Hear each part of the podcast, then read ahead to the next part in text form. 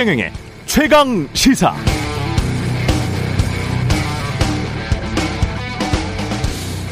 네, 어제 윤석열 당선인의 당선 인사 중 다음 말들은 주목할 만합니다. 정말 선거운동을 하면서 많은 걸 배웠다.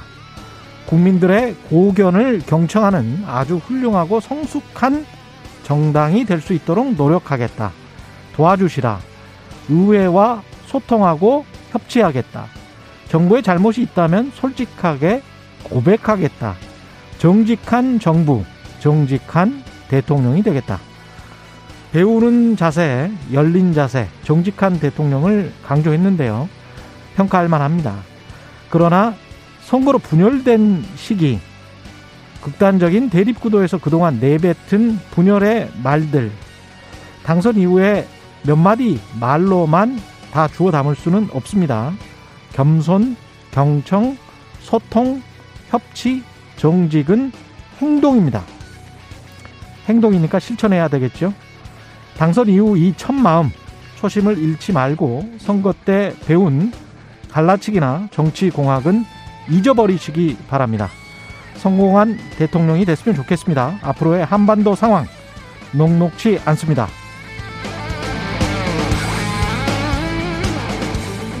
네, 안녕하십니까. 3월 11일 세상에 이익이 되는 방송 최경련의 최강시사 출발합니다. 저는 KBS 최경련 기자고요.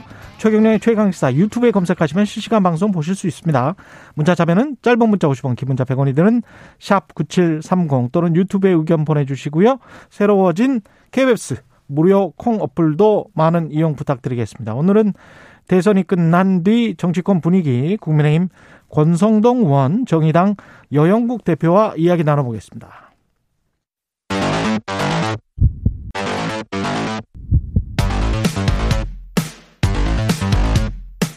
오늘 아침 가장 뜨거운 뉴스 뉴스 언박싱 자 뉴스 unboxing 시작합니다. 민동기 기자 김민아 평론가 나와 있습니다. 안녕하십니까? 안녕하세요. 예, 윤석열 당선자 어제 첫 기자회견했습니다. 통합과 번영의 시대, 협치 등을 강조를 했습니다. 그리고 국민을 위한 정치, 민생을 살리고 국익을 우선하는 정치는 대통령과 여당의 노력만으로는 불가능하다 이런 점을 지적을 하면서요. 의회와 소통하고 야당과 협치하겠다라고 강조를 했습니다. 윤석열 정부의 큰 목표로는 통합과 번영의 시대를 제시를 했고요.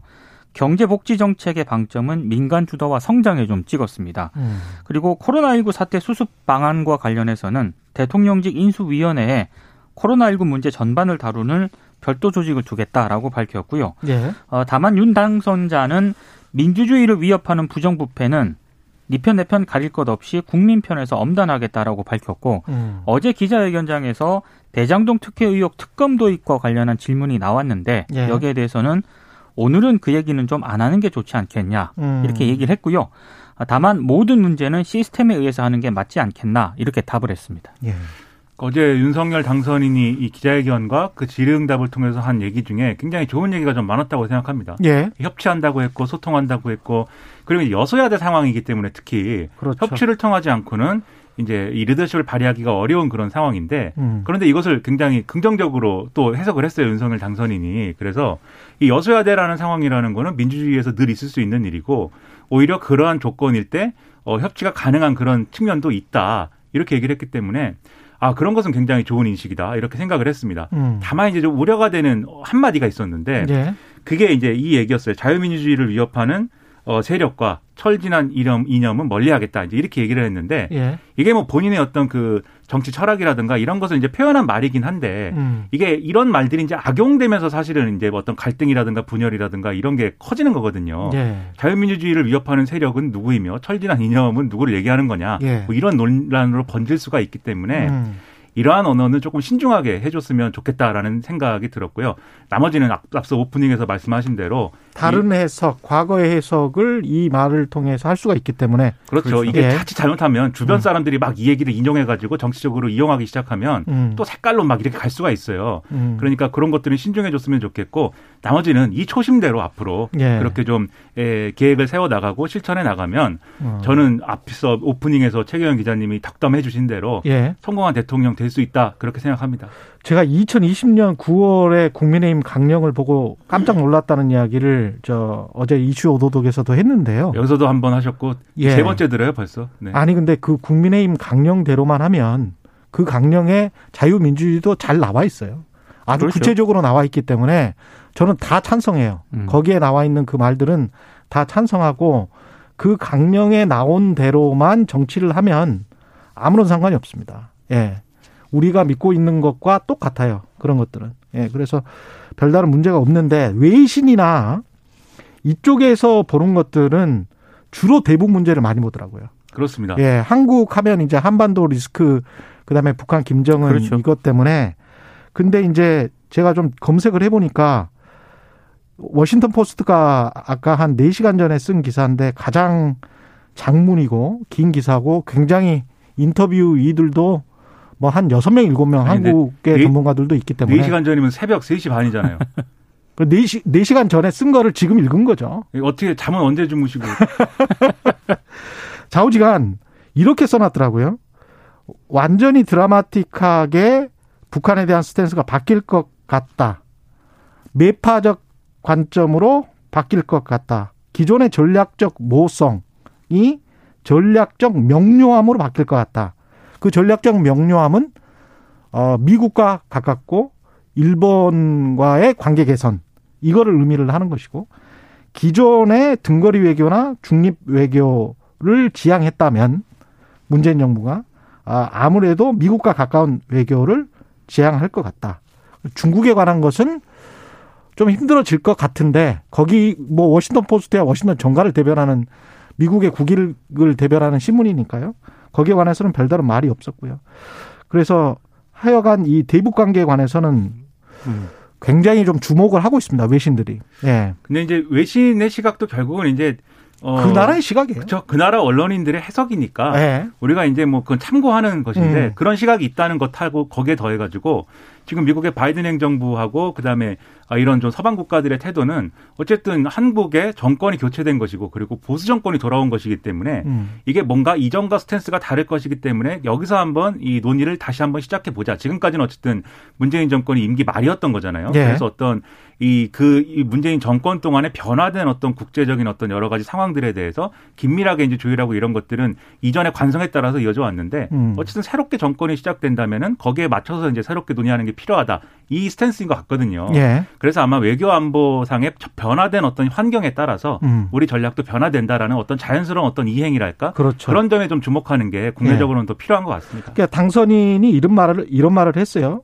북한의 불법적이고 불합리한 행동에 대해서는 원칙에 따라 단호하게 대처하되 이 말만 지금 너무 강조하면 안 되는데 뒤에 또. 뒤에 또 있어요. 네. 남북 대화의 문은 언제든 열어둘 것이다. 그렇죠. 그래서 두 가지를 다 강조를 한 거예요. 그래서 외신 같은 경우는 앞쪽을 강조를 많이 한 거고 우리는 두 가지 다를 지금 염두에 두고 있어야 되는 것이고 이 자세는 그렇습니다. 맞다고 봅니다. 그렇습니다. 다만 예. 이제 이게 대화의 문을 언제나 열어놓겠다라고 했지만 예.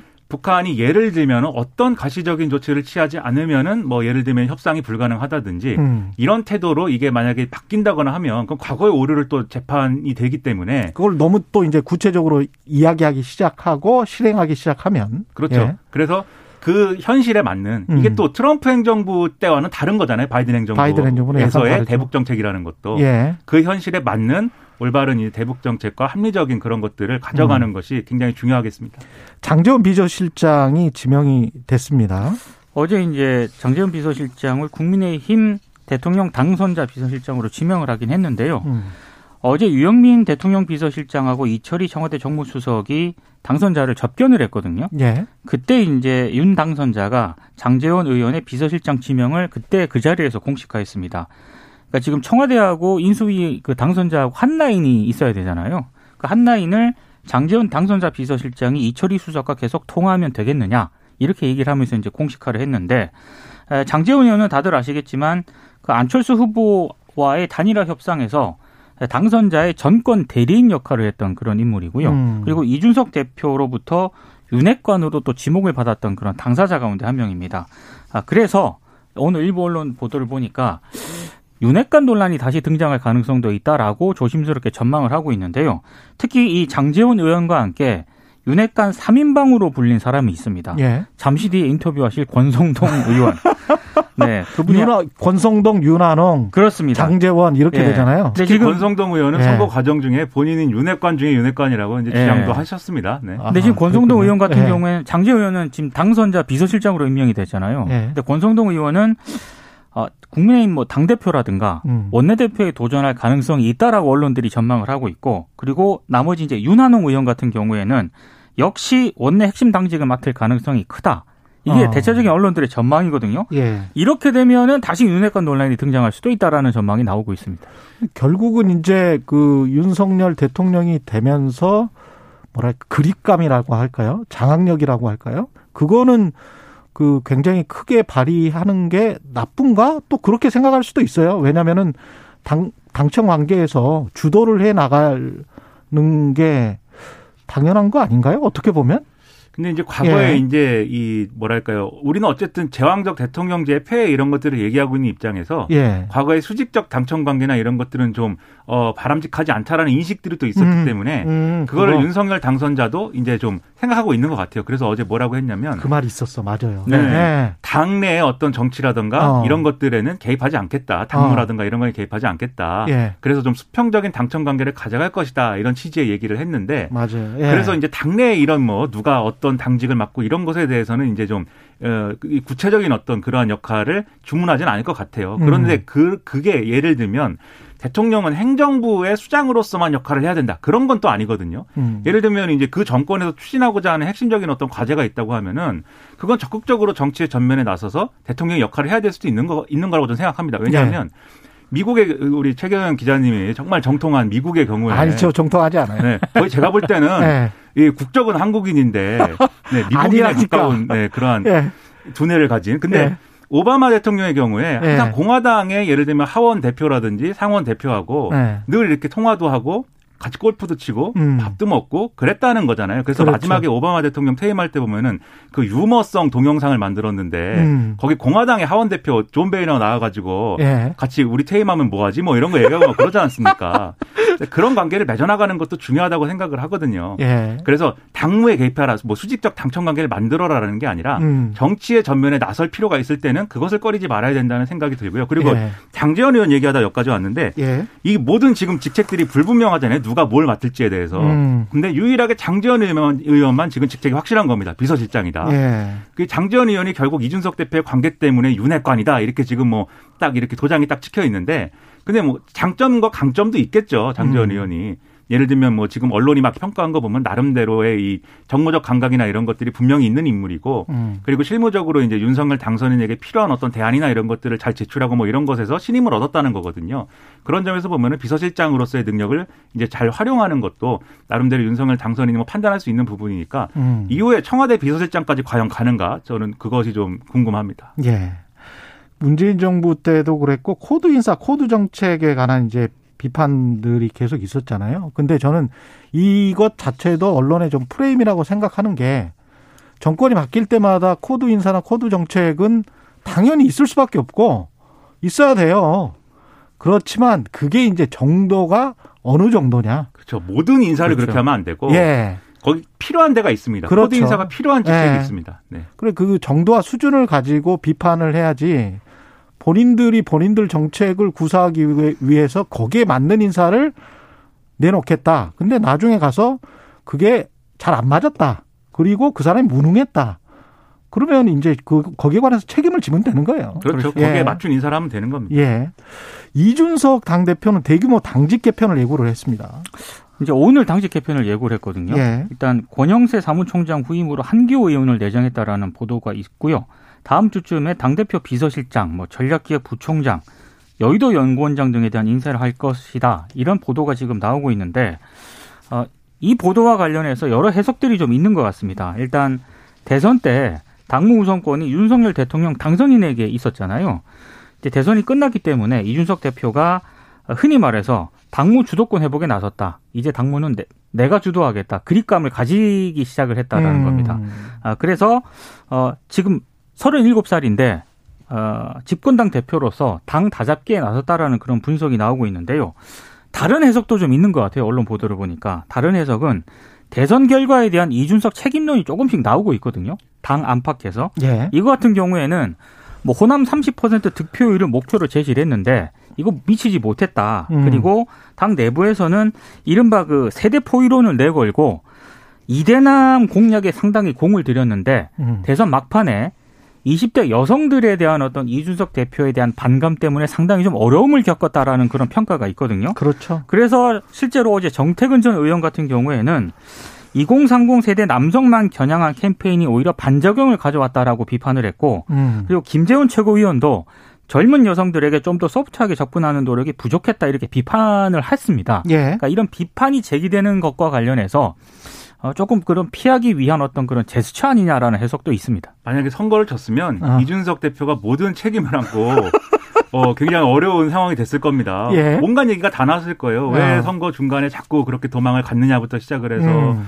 뭐 지금 말씀하신 왜 젠더 갈라치기를 했느냐. 음. 그다음에 뭐 호남 왜 이 호남 호남의 득표율도 그렇지만은 왜 선거 기간 동안에 막 10%씩 앞서간다고 해가지고 왜 우리를 긴장감을 낮췄느냐 뭐 온갖 얘기를 들었을 텐데 음. 어쨌든 선거를 이기지 않았습니까? 그렇죠. 그러면 지금 이제 선거를 이겼기 때문에 어떤 어떤 언론이 이런 표현도 쓰더라고요. 음. 개국 공신이다 이렇게 표현을 쓰는데. 지금 개국 공신들이 여러 명과 여러 그룹들이 있는 거예요. 엄청 많죠. 네, 앞서 말씀드린 윤핵관 그룹도 있는 거고, 예. 그다음에 안철수 대표가 있습니다. 지금 안철수 대표가 인수위원장을 하는 거냐 마는 거냐를 놓고 언론이 뭐 얘기를 많이 쓰는데 음. 오늘 오찬회동을 하거든요. 윤석열 당선인하고. 예. 그 오찬회동을 통해서 인수위원장을 하는 건지 아. 니면 인수위 내에 다른 무슨 뭐 이 단위의 어떤 위원장을 맡는 것인지 뭐 김한길, 김병준, 권영세, 원희룡까지 그러니까 이게 나오고 있어요. 어떤. 보도는요 단독으로 예. 해서 안철수 국민의당 대표가 인수위원장에 내정됐다라고 단독 보도를 했는데 예. 그 뒤에 보도를 보면은 그게 아니다. 어. 지금 윤 당선인 같은 경우에는 전혀 지금 그런 부분에 대해서 뭐 교감이 없었다 이런 보도도 있습니다. 그래서 확실하지는 않은 것 같습니다. 그래서 음. 인수위원장을 뭐 혼자서 한다는 얘기도 있고 공동으로 한다는 얘기도 있고 막 온갖 얘기가 나오는데 이게 음. 결국은 뭐냐면 개국 공신들의 지금 공을 따져야 되는 거예요. 그래서 공이 큰 사람이 이제 그렇죠. 큰 역할을 맡아야 되고 이런 측면들이 있는데 네. 내부에서 이제 의견이 분분한 거죠. 그래서 어. 지금 말씀드린 윤핵관 그다음에 안철수 대표를 중심으로 한 국민의당 그룹 음. 그리고 이준석 대표 이 세 그룹의 어떤 힘겨루기랄까 이런 것들이 이게 정부 구성도 그렇지만 합당 과정에서도 있을 수밖에 없는 거거든요. 예. 그렇다고 하면 이준석 대표 입장에서는 지금 인사권을 활용해서 지방선거도 준비를 해야 되니까 명분이 예. 있으니까 일단은 이 개국 공신들끼리의 경쟁에서 치고 나가는 거 아니냐 이런 이런 생각과 해석을 이 평론가들이 또 막 하고 있는 겁니다. 아니 지금. 어제 장성철 교수도 행정실장이 누가 임명되느냐 그렇죠. 인수위에 예. 행정실장이 누가 임명되느냐에 따라서 상당히 많이 결정될 것 같다. 인선이 그런 이야기를 하잖아요. 그러니까 행정실장이 누구의 사람이냐. 네. 그 사람이 어, 당의 사무총장 같은 역할을 한다며요. 그렇습니다. 네. 예, 그러면 상당한 실권이죠. 그러니까 인수위의 예. 면면을 음. 칼라, 색깔 이런 거라 아마 행정실장이 결정할 것으로 보입니다. 평론가들은 순 뭐 이런 생각만 합니다. 네, 네. 앞으로 국민의힘 내부는 삼국지 같아지겠구나 뭐 이런 생각. 이준석 네, 뭐. 책임론이라고 하지만 어떻게 보면 이준석 당대표 입장에서는 이준석 흔들기로 볼 수도 있어요. 그렇죠. 예, 네, 이게 프레임을 이준석 책임론으로 가지고 가느냐, 이준석 흔들기로 가져가느냐에 따라서 이준석 책임론을 주장하는 쪽이 아, 당내에 이준석 반대파구나. 이렇게 생각할 수도 있어요. 언론에 이런 말을 하는 사람들은 이준석 책임론을 제기하는 사람들은 당내 이준석 반대파. 이건 제가 보기에는 이준석 입장에서는 이준석 흔들기지. 그렇죠. 그렇죠. 예. 그래서 결국 이 모든 갈등이 음. 이준석 대표 입장에서는 지방선거 공천 문제까지 연결이 될 거기 때문에 그렇죠. 여러모로 앞으로도 얘기는 계속 나올 겁니다. 예. 이재명 후보는 선대위 해산했고 민주당 지도부는 총사퇴를 했습니다. 어제 선대위 해단식에 참석을 해서요. 이재명 음. 후보가 아, 이재명이 부족해서 패배한 것이지 선대위 민주당 당원 지지자 여러분은 지지 않았다 이런 점을 강조를 했습니다.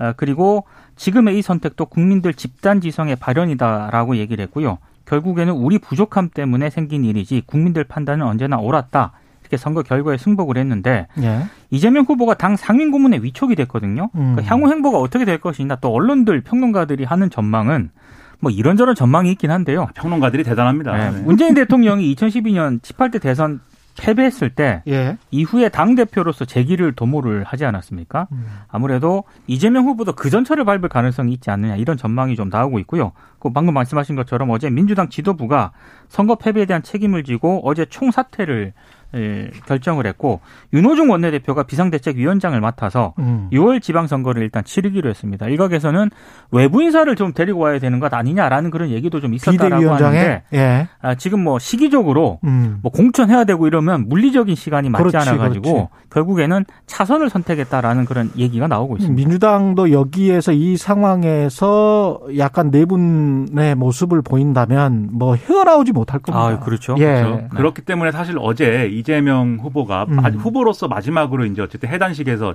이 연설을 했잖아요. 이 근데 저는 그 광경을 보면서 음. 아 지금까지 이 선거 과정에서 봤던 이재명 후보의 모습 중에 가장 지도자다운 모습이었다라고 저는 인상 그런 인상을 받았습니다. 예. 뭐라고 했냐면 어이 이 여러분은 최선을 다했고 성과를 냈지만 이재명이 부족한 0.7%를 못 채워서 진 것이다. 음. 모든 책임은 부족한 후보에게 있다. 이렇게 얘기를 했습니다. 그렇죠. 지금 말씀하신 네 분이라는 거는 선거 음. 책임, 패배 책임론을 두고 이제 불거질 거거든요. 분명히 그러죠. 그렇죠. 보통 일반적으로. 그렇죠. 예. 당신들이 적극적으로 안 나서서 그런 거 아니냐. 그렇죠. 후보가 문제가 있었던 거 아니냐. 남탓, 내탓 하는 예. 거죠. 예. 그런 얘기를 할 건데 음. 근데 이재명 후보가 어쨌든 중심을 딱 잡은 거잖아요. 음. 이건 내 탓이다. 당신들은 최선을 다했다. 그러면 이제 책임론을 가지고 이제 좀 갈등은 뭐 불가피하겠지만 음. 그런 것들을 어쨌든 최소화시키는 방향으로 노력을 하는 모습을 지금 보여주려고 한 거죠. 예. 그게 결국은 나중에 어떻게 재기하느냐도 이제 연결이 돼 있을 텐데 음. 아무튼 일단은 이런 모습을 보여줬고 그리고 민주당도 이 지금 말씀하신 것처럼 책임론 둘러싸고 분열하는 모습을 보이면 지방선거 필패고 그럼요. 이후에 5년으로도 장담할 수 없는 겁니다. 예. 그렇지만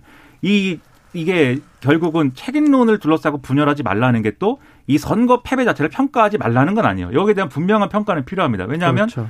결국은 정권 교체 여론이 컸기 때문에 진 거잖아요. 결국은 음. 이렇든 저렇든 간에 그리고 지금의 이제 문재인 정권이라는 것은 결국은 민주당 정권인 것이고 예. 그리고 이재명 후보가 치른 선거도 이재명의 선거인 것이 아니라 민주당의 선거였던 겁니다. 그럼요. 그러면 예. 이 문재인 정권에서 잘못한 것은 무엇이고 그것을 앞으로 어떻게 고쳐 나가야 될 것인지에 대해서 예. 분명히 평가하고 그 평가에 따른 쇄신이 필요해요. 그 쇄신을 어떤 기구, 어떤 단위에서 어떤 방식으로 할 거냐를 앞으로 논의를 하는 게 좀 필요하다고 생각합니다. 그 선거 막판에 주장했던 정치 교체를 실제로 해야 되고 아, 그렇죠. 혁신과 쇄신을 해야 되고 그리고 민주당은 24만 표, 25만 표의 이 표차 아주 근접한 표차를 준 국민들에게 감사해야 돼요. 네. 사실은 5년 동안에 특히 지난 재보궐선거에서는 굉장히 큰 차로 졌잖아요. 그러면 한 번 더 기회를 준 거라고 생각하고 감사해야지 지금 또 엉뚱한 생각을 가지면서 계속 남의 탓만 하면서 쇄신이나 혁신 그러면서 이제 국회의원 자리만 유지하려고 한다면 그러면 민주당은 미래가 없습니다. 이게 예. 냉정하게 얘기해서 졌지만 잘 싸웠다. 음. 이런 평가가 일견 맞는 부분이 있습니다, 분명히. 예. 하지만 거기에 안주하면 안 된다는 거죠. 음. 심상정 후보도 선거대책본부 해단식을 했습니다. 어제 해단식에서 자신의 마지막 소임으로 임했던 만큼 더 나은 성과를 헌신해야 됐지만 부족함이 아쉽고 미안하고 또 미안할 뿐이다 이렇게 강조를 했는데요. 기대에 못 미치는 결과이긴 했습니다만 정의당이 여성 청년들의 지지는 고무적이다 이렇게 판단을 하고 있고요. 어제 참 기이한 현상이 하나 벌어졌는데 정의당하고 심상정 후보 후원 계좌가 있거든요. 음. 여기에 무려 12억에 달하는 후원금이 들어왔다라고 합니다. 예. 12억에 달하는 후원금을 또 어떻게 해석하느냐 또 여러 해석이 나오고 있는데 막판에 또 여성 표심이 심상정 후보로 가면은 사표가 된다. 음. 그래서 뭐 이재명 후보로 향했다라는 그런 분석과 평가가 있지 않습니까? 네. 그래서 뭐 심상정 후보를 지켜주지 못해서 미안하다. 그런 미안한 감정이 12억의 후원금으로 좀 모아진 것 아니냐, 뭐 이런 해석이 좀 나오고 있는데요.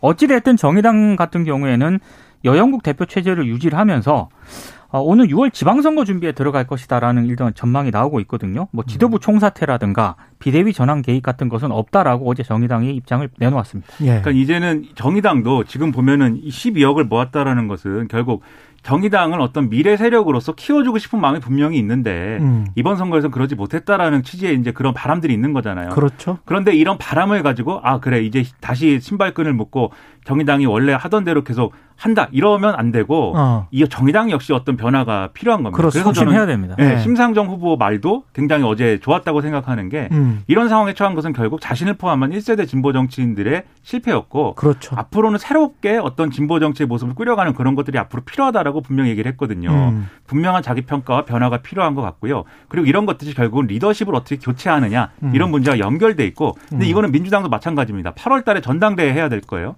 음. 네, 여기서 어, 진검승부가 펼쳐지는데 그 진검승부 정의당도 그렇고 이러한 이제 이 당권의 경쟁이나 이런 것들뿐만이 아니라 큰 노선을 가지고 좀 이렇게 조정하고 경쟁하는 모습을 지켜보고 싶습니다. 정의당은 해결책을 제시하는 정당으로 거듭나지 않으면 수권 정당이 될 수가 없습니다. 그러니까 본인들이 수권 정당을 하고 싶으면 무언가 해결책을 제시하면서 그게 본인들이 방점을 두는 게 젠더든 환경이든 기후든 노동이든 간에 현실적인 해결책을 제시하는 모습을 보여야 돼요. 이제는 정의당이 비판하는 지점들 다 알죠. 다 동의하죠. 근데 해결책이 뭔데? 거기에 관한 고민을 하지 않고 마치 언론이나 평론가 정도 수준에서 저, 저 제가 평론가입니다. 아니요, 제가 언론이니까 아, 예. 네. 그 정도 수준에서 이야기를 하면 그거는 정치가 아닙니다. 정치는 어떻게든 솔루션 해결책을 제시를 해야 됩니다. 그거는 두 당 다른 거대 정당도 마찬가지고요. 정치라는 예. 게 분명히 말씀하신 대로 땅에 발을 딛고 있어야 됩니다. 예. 그런데 또 하늘을 쳐다보는 것도 포기하면 안 되죠. 아, 그건 맞, 네. 예, 맞죠. 예. 그두 가지를 균형을 잘 잡을 수 있는 새로운 리더십이 구축되기를 좀 기대해 예. 보겠습니다. 앞으로 환경이나 기후 이 문제는 또 아주 중요한 이슈가 될 아, 것이기 그렇죠. 때문에 네. 예. 뉴스 unboxing 민동기 기자 김민아 평론가였습니다. 고맙습니다. 고맙습니다. KBS 일라디오 최경영의 최강시사 듣고 계신 지금 시각 7시 46분입니다. 공정, 공익, 그리고 균형. 한 발짝 더 들어간다. 세상에 이익이 되는 방송. 최경영의 최강시사. 네, 20대 대선이 끝나고 여기저기 설치된 현수막과 포스터들은 어떻게 처리가 될까요? 전국적으로 엄청난 양의 쓰레기가 발생을 할 텐데 이런 문제를 일찌감치 지적하고 나선 분이 있습니다. 자칭 타칭 쓰레기 박사로 불리는 홍수열 자원순환 사회경제연구소장 전화로 연결돼 있습니다. 안녕하세요. 네, 안녕하세요. 예. 아, 홍보 현수막이나 벽보 공보물 보면서 이게 나중에 어떻게 처리될까 이런 생각을 하시는군요. 예, 선거 때마다 예. 엄청나게 현수막이 많이 걸리고 또 예. 집집마다 예. 그 선거 공보물이 배송되니까 예. 그러니까 이런 것들이 나중에 선거 끝나고 나서 다 쓰레기로 배출될 텐데 이 예. 쓰레기 양을 생각하면 걱정이 될 수밖에 없는 거죠. 어느 정도 양입니까 이게? 그러니까 2017년 19대 대선 기준으로 보게 되면은 종이 공보물이 가정마다 배, 그 배송된 종이 공보물이 약 4억 부 정도 되고요. 이거 무게로 환산하면 예, 이건 무게로 환산하면 한 5천 톤 정도 되는 거고요. 와. 현수막은 한 5만 3천 장 정도가 사용된 걸로 선관에서 얘기를 하는데요. 예. 원래 2022년 대선으로 따지게 되면은 뭐 선거 공보물은 비슷할 거라고 생각해요. 그런데 음. 2018년에 이제 현수막 게시가 동마다 두 개로 그 완화가 됐거든요. 예. 그러니까 17대 대선에 그러니까 19대 대선에 비해서 원래 현수막은 그러니까 이론적으로 따지면 두 배 정도 늘었을 거다. 그러면 한 10만 장 이상이 현수막이 걸렸을 거다. 이렇게 추정이 되는 거죠. 이 현수막 같은 거는 플라스틱 자질 뭐 그런 걸로 만드는 거죠. 석유에서 나오는. 예, 석유로 만든 폴리에스터 섬유로 만드니까 그렇죠. 실질적으로는 예. 그 플라스틱이라고 봐야 되는 거죠. 그러면은 탄소 발생도 그 만드는 제조 과정에서 탄소 발생도 이제 큰 문제일 거고 나중에 처리도 문제고 그러네요 분명히. 그러니까 현수막 한 장을 만들고 나중에 음. 쓰레기로 다 소각을 해야 되니까 예. 현수막 한 장에서 발생되는 총 탄소 발생량이 약 4kg 정도 되거든요. 예. 그리고 종이도 마찬가지로 종이를 만드는데 온실가스가 배출되니까 종이 홍보물도 한 장에 약 1.4kg 정도의 온실가스가 배출될 거라고 봐요. 예. 그러면 이번 20대 대선에서 선거 어, 홍보물로 인한 온실가스 배출량 따지게 되면은 약 7,300톤 정도의 온실가스가 이번 선거 한, 한 번으로 배출될 것으로 추정이 돼요. 그러면 이게 선거 구역별로 현수막 개수 제한을 하자. 뭐 이렇게 하려면 또 근데 민주주의 선거에서 사람들이 좀 많이 보고 이러는 거는 당연히 좋은 거 아닙니까? 일단은 뭐 선거에 관련된 정보를 제공하는 것은 유권자의 당연한 권리이기 때문에 그렇죠. 예. 그러니까 이 권리를 보장을 해야 되는데 음. 지금 계속해서 그 관련된 기술들이 진보를 하고 있는 진화를 하고 있는데 언제까지 예. 이런 아날로그 선거 방식에 아. 우리가 집착을 해야 될 거냐 그래서 그 유권자에 대한 정보는 충분히 제공하되 네. 현실 세계에서 이 물질 사용은 줄일 수 있는 음. 개선 방안들은 계속해서 마련해 나가야 되는 거죠. 어떤 게 있을까요, 대안이? 아날로그 선거 방식에서 일단 점차 온라인 선거 방식으로 전환을 해야 된다라고 생각을 합니다. 그래서 예. 요즘은 뭐 문자라든지 그 카카오톡 알림톡이라든지 이런 것들을 통해서 실시간으로 정보를 음. 제공할 수가 있거든요. 예. 그러니까 좀 촌스럽게 계속 현수막 이게 나풀나풀 그렇게 할 것이 아니라 현수막에 게재된 정보들을 문자나 알림통 같은 것으로 계속해서 음. 제공해주고 선거 공고물 같은 경우에도 굳이 이렇게 왜 책자로 다 인쇄해서 집집마다 받기도 싫은 사람한테 억지로 또 안기냐라고 하는 것이죠. 그 이런 아. 부분들은 홈페이지에 링크 같은 것들을 해서 필요로 하는 사람들은 그 어, 온라인에서 선거 그 공보물들을 볼 수도 있게 하고 요즘은 또 그 영상도 많이 제작하잖아요. 네. 그래서 그 영상 같은 경우도 링크를 시켜줘서 필요한 음. 사람들이 좀 더 풍부하게 다양한 방식으로 어, 선거 홍보에 접할 수 있도록 하는 것이 차라리 유권자에 대한 정보 제공이 더 잘 될 수 있는 거 아니냐. 생각이 들고요. 근데 이제 디지털 격차나 이런 거 특히 어르신들 같은 경우는 그래도 이제 실물로 좀 뭘 봐야 되지 않느냐 이런 뭐 어, 걱정도 있습니다. 그러니까 이제 그 일시적으로 모든 것을 해결할 수는 없다라고 생각을 해요. 이제 음. 전환기라고 음. 생각을 하는데요. 예. 온라인 선거 홍보 방식을 점차적으로 확대해 가야 된다라고 생각하고 저는 기본적으로 거부권이라도 줬으면 좋겠어요. 그러니까 나는 아, 거부권 책자로 된 거 보기 싫다. 아, 보기 그러니까 싫다. 나한테 그러니까 나한테는 보내지 말고 그러면 차라리 온라인으로 그 링크 같은 걸 보내달라 그러면 내가 거기 들어가서 온라인으로 열람하겠다. 음, 지금 좀 주네요. 예. 거부권도 없이 그냥 무조건 다 보내주잖아요. 예. 이번 대선 네. 같은 경우에 시간이 별로 없어서 환경 분야 관심이 상대적으로 적었던 것 같은데 어떻게 평가하십니까 마지막으로?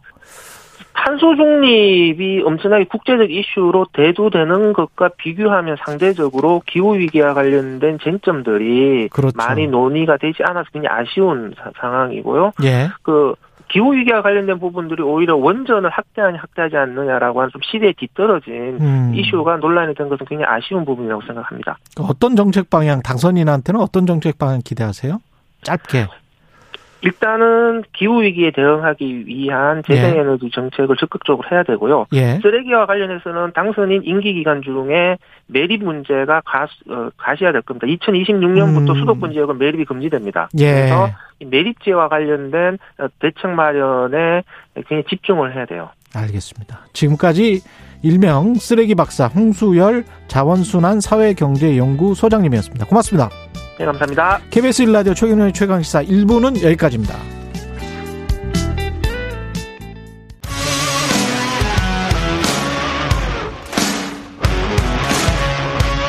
오늘 하루 이슈의 중심 최경영의 최강 시사. 네, 더 많은 국민들이 정권 교체에 표를 던지면서 뜨거웠던 20대 대통령 선거 끝났습니다. 오늘 2부에서는 국민의힘 권성동 전 선대위 총괄 본부장이죠. 어, 선거 결과에 대한 분석과 평가 그리고 윤석열 당선인 당이 시급하게 챙겨야 할 것들 좀 알아보겠습니다. 의원님 안녕하세요. 예, 안녕하세요. 권성동입니다. 오랜만입니다. 예, 예 오랜만에 뵙습니다. 힘드셨죠? 예, 예. 그래도 승리하니까 괜찮습니다. 예, 예. 기분은 좋으실 것 같은데 출구조사 발표 직후에는 좀 조마조마하셨을 것 같아요. 좀 당황은 했는데 예. 그래도 그 이전에 그 우리 자체 여론조사에서 한 번도 뒤진 적이 없어서 음. 단한 표라도 이기, 이기긴 이길 것이다라는 걸 확신을 갖고 지켜봤습니다. 예. 근데 여연에서 한 여의도 연구원에서 한 조사는 사실은 격차가 이제 굉장히 크게 벌어졌었고 그걸 이제 이준석 대표가 이야기한 측면도 있는 것 같은데 실제 선거에서는 굉장히 박빙이었단 말이에요. 0.73포인트. 예, 예, 예. 이게 원인이 뭐라고 보셨어요? 글쎄 저도 원인을 잘 모르겠는데 그 정말 좀 시간을 갖고 좀 분석을 해봐야 될 것 같습니다. 예. 예. 근데 이제 어제 뭐, 뭐, 여러 가지 그 평론가들이랑 같이 이야기를 해보면서 특히 이제 언론에서 나온 것들도 그런 게 있는데. 예. 세대포 이론, 그 다음에 이제 예. 뭐 이준석 당 대표가 이야기했던 뭐 호남 30% 이런 게 오히려 그 다음에 예. 이제 일부 이제 젠더, 성 갈라치기 뭐 이런 것들이 있지 않습니까? 예. 이런 것들이 이제 그 막판에 역풍을 분 게 아니냐. 글쎄, 그, 뭐, 그거 그냥 분석하다 보니까 네. 분석을 위한 분석으로 그렇게 한 것이 아닌가 저는 싶고요. 예. 예, 뭐, 젠더 갈라치기는 어차피 어, 2030의 그런 지지율이 네. 어 이, 이재명 후보에서 우리 후보로 넘어오는 측면이 많기 때문에 네. 그건 그거는 뭐 어, 그렇게 분석하는 건 적절치 않아 보이고요. 네. 뭐 마지막에 조금 저희들이 좀 자만을 했거나 음. 오만 또 음. 내지 또 방심을 한 것이 음. 에, 그 투표에 영향을 미치지 않았나 그런 생각은 듭니다. 이 근데 이게 정치공학적으로는 그렇다고 할지라도 이 세대 갈등을 조장한다거나 성별 갈등을 조장하는 거는 사실은 정치가 지향해야 될 바는 아니, 아, 아니잖아요. 아, 저희들이 세대 예. 갈등을 조장하거나 음. 뭐 이거를 정책으로 이용한 적은 전혀 없고요. 예, 예. 그다음에 젠더 갈등도 우리가 일으킨 것이 아니라 오히려 민주당 쪽에서 일으킨 것이고 아. 그렇게 자기 자신들이 젠더 갈등으로 몰아가면서 프레임을 짠 거죠. 아. 왜냐하면 저희들이 이대남들한테 열광적인 지지를 받으니까 예. 이대여들의 지지를 받기 위해서 그런 식으로 포장을 해 나간 것이고. 예.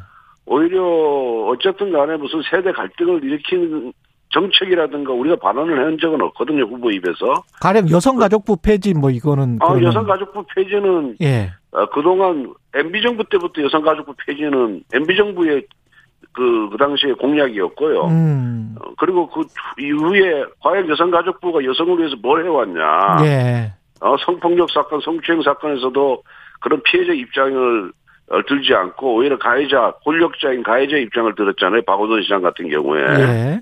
그리고 소위 말해서 어, 여성가족부가 어, 극단적인 페미니즘을 지향하는 시민단체에만 지원한 거 아니냐. 음. 이것이 과연 여성의 권익을 위한 것이었느냐 하는 그런 비판이 많았고, 음. 그 기능에 대해서는, 역, 기능과 역할에 대해서는 여러 가지 음. 문제점이 음. 많았기 때문에 저희들이 어, 그, 그 기능을 다른 부처로 옮기고, 예. 어, 이걸 하겠다는 그런 의미에서 비여성가족부 폐지를 한 거지, 음. 이건 무슨 젠더 갈등을 일으키기 위해서 한 건 아닙니다. 그거는 예. 그렇게 오해하시면 절대 안 예. 되는 거고요. 기능과 예. 역할에 대한 비판이었다. 예. 여성은 여성으로서 보호받아야 되고, 음. 그리고 또 남성도, 어, 또 기본적으로 차별을 받는다 그런다면 그것도 보호해줘야 되는 거는 그건 정치가 지향해야 될 일이죠. 예. 네. 그 굉장히 표 차이가 24만 표, 5만 표밖에 안 났는데 이게 의미하는 거는 뭐라고 보세요? 그런데 예. 중요한 거는 예. 5년 만에 왜 정권을 잃었느냐. 음. 여기에 중점을 둬야 되는 거예요. 5년 만에 정, 된다. 예. 예. 87년 헌법 체제 이후에 5년 만에 정권 교체를 한 건 이게 처음입니다. 예, 그렇죠. 10년 그, 단위였죠, 보통. 예, 예, 그만큼 현 정부와 집권당이 얼마큼 국민에게 실망을 줬느냐. 라는 네. 측면에서 이 정권 교체의 의미를 둬야지. 예. 표차의 의미를 두는 거는 저는 그거 뭐 표, 표차가 적은 것도 의미를 둬야 되겠지만은 예. 왜 5년 만에 정권 교체가 됐느냐에 대해서 또 의미를 두고 분석을 하고 여기서 어, 우리 정치인 정, 정치인이나 정당이 음. 국민에게 에, 어떻게 해야 되는지를 찾아야지. 예. 에, 뭐 표차가 몇 표차가 났느냐 그거는 어, 정권 교체보다는 후순위 문제라고 생각합니다. 윤석열 당선인 자체는 정치인이 아니었잖아요. 그래서 이제 기성 여의도 정치에 대한 어떤 비토 정서 이것도 작용을 했다고 보세요? 어, 뭐 그런 거보다는 예. 결국은 선거라는 건 심판 아니겠습니까? 음.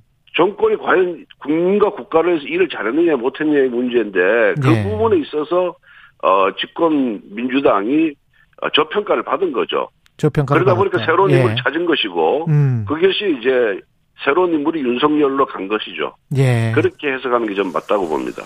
야권 단일화 효과는 어떻게 보세요?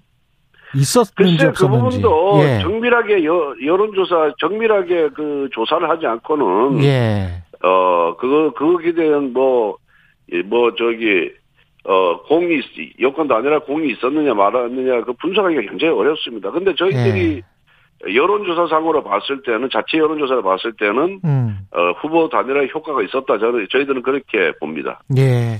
인선과 관련해서 일단은 뭐, 인수위원회부터 시작을 해야 될 것 같은데, 인수위원회 위원장은 안철수 대표, 김병준 전 위원장 뭐, 쭉 이렇게 거론이 돼요. 권영세, 예. 김한길, 원희룡까지 누가 가장 유력합니까?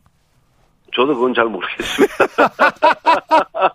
아니 그 저기 저 의원님이 저 핵심 관계자시지 않습니까?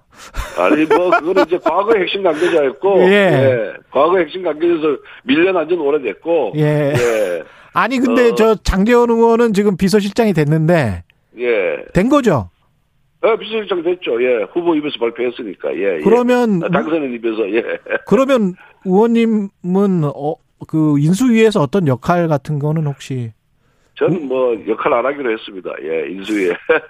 아니 저기 뭐 그러면은 내각에서 혹시 아이 그런 거는 뭐 전혀 지금은 그런 문제를 논할 단계도 아니고요. 아 그럼 예. 진짜로 인수위는 안 들어가세요?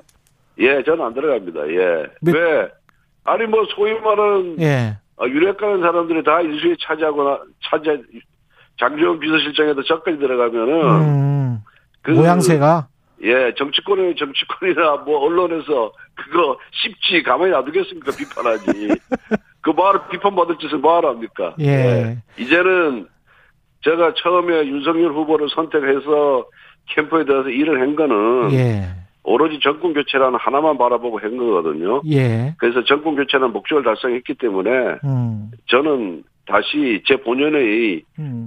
제 본연의 직업이 국회의원 아닙니까? 예. 국회의원으로서 역할에 예. 예. 충실하는 것이 음. 윤석열 당선을 돕는 길이라 저는 그렇게 생각합니다. 예, 그 공동 정부를 어떤 형식으로 이제 꾸려갈 건지 그 안철수 대표와 단일화 시에 약속됐던 건데 이것도 이제 궁금하긴 합니다. 언론은 뭐 이제 두 분이 만나서 깊은 대화를 나누겠죠. 예. 어, 그래서 그 결과가 나오지 않을까 싶고요. 만약에 뭐 안철수 대표가 어, 인수위 위원장이 된다면은, 음. 어, 뭐 부위원장은 좀 더 실무에 능통한 사람이 될 가능성이 높고요. 예. 만약에 안철수 위원장이 아니라 그런다면은 제 생각은 우리 후보께서 아무래도 경제 문제에 대해서 많은 공부를 했습니다만은 예. 전문가가 아니니까 이를 보완해 줄 전문가를 어 그런 경험이 많은 분을 인수위원장으로 모시는 것이 우리 저 당선인을 위해서 좋지 않겠냐.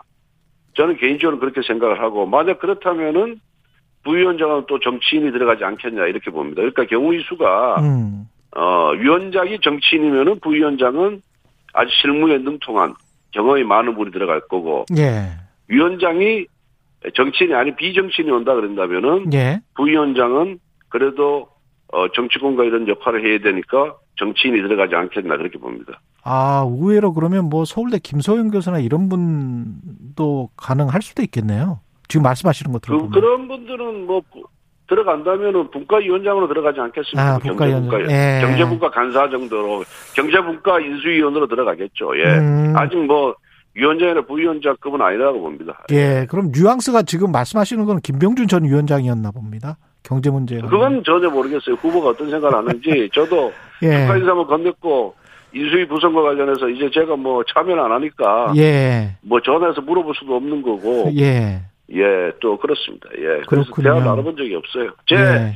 제가 만약에 참모라면은 참모라면 그러면은 참모라면 나는 이렇게 건의를 하겠다는 것을 제가 지금 음, 말씀드리는 겁니다. 예. 위원장이 좀 명망 있는 분이면 부위원장은 실무형 아니면 예. 뭐그 반대로 뭐 이렇게 말씀하셨고요. 예, 예. 그렇게 구성되는 것이 예.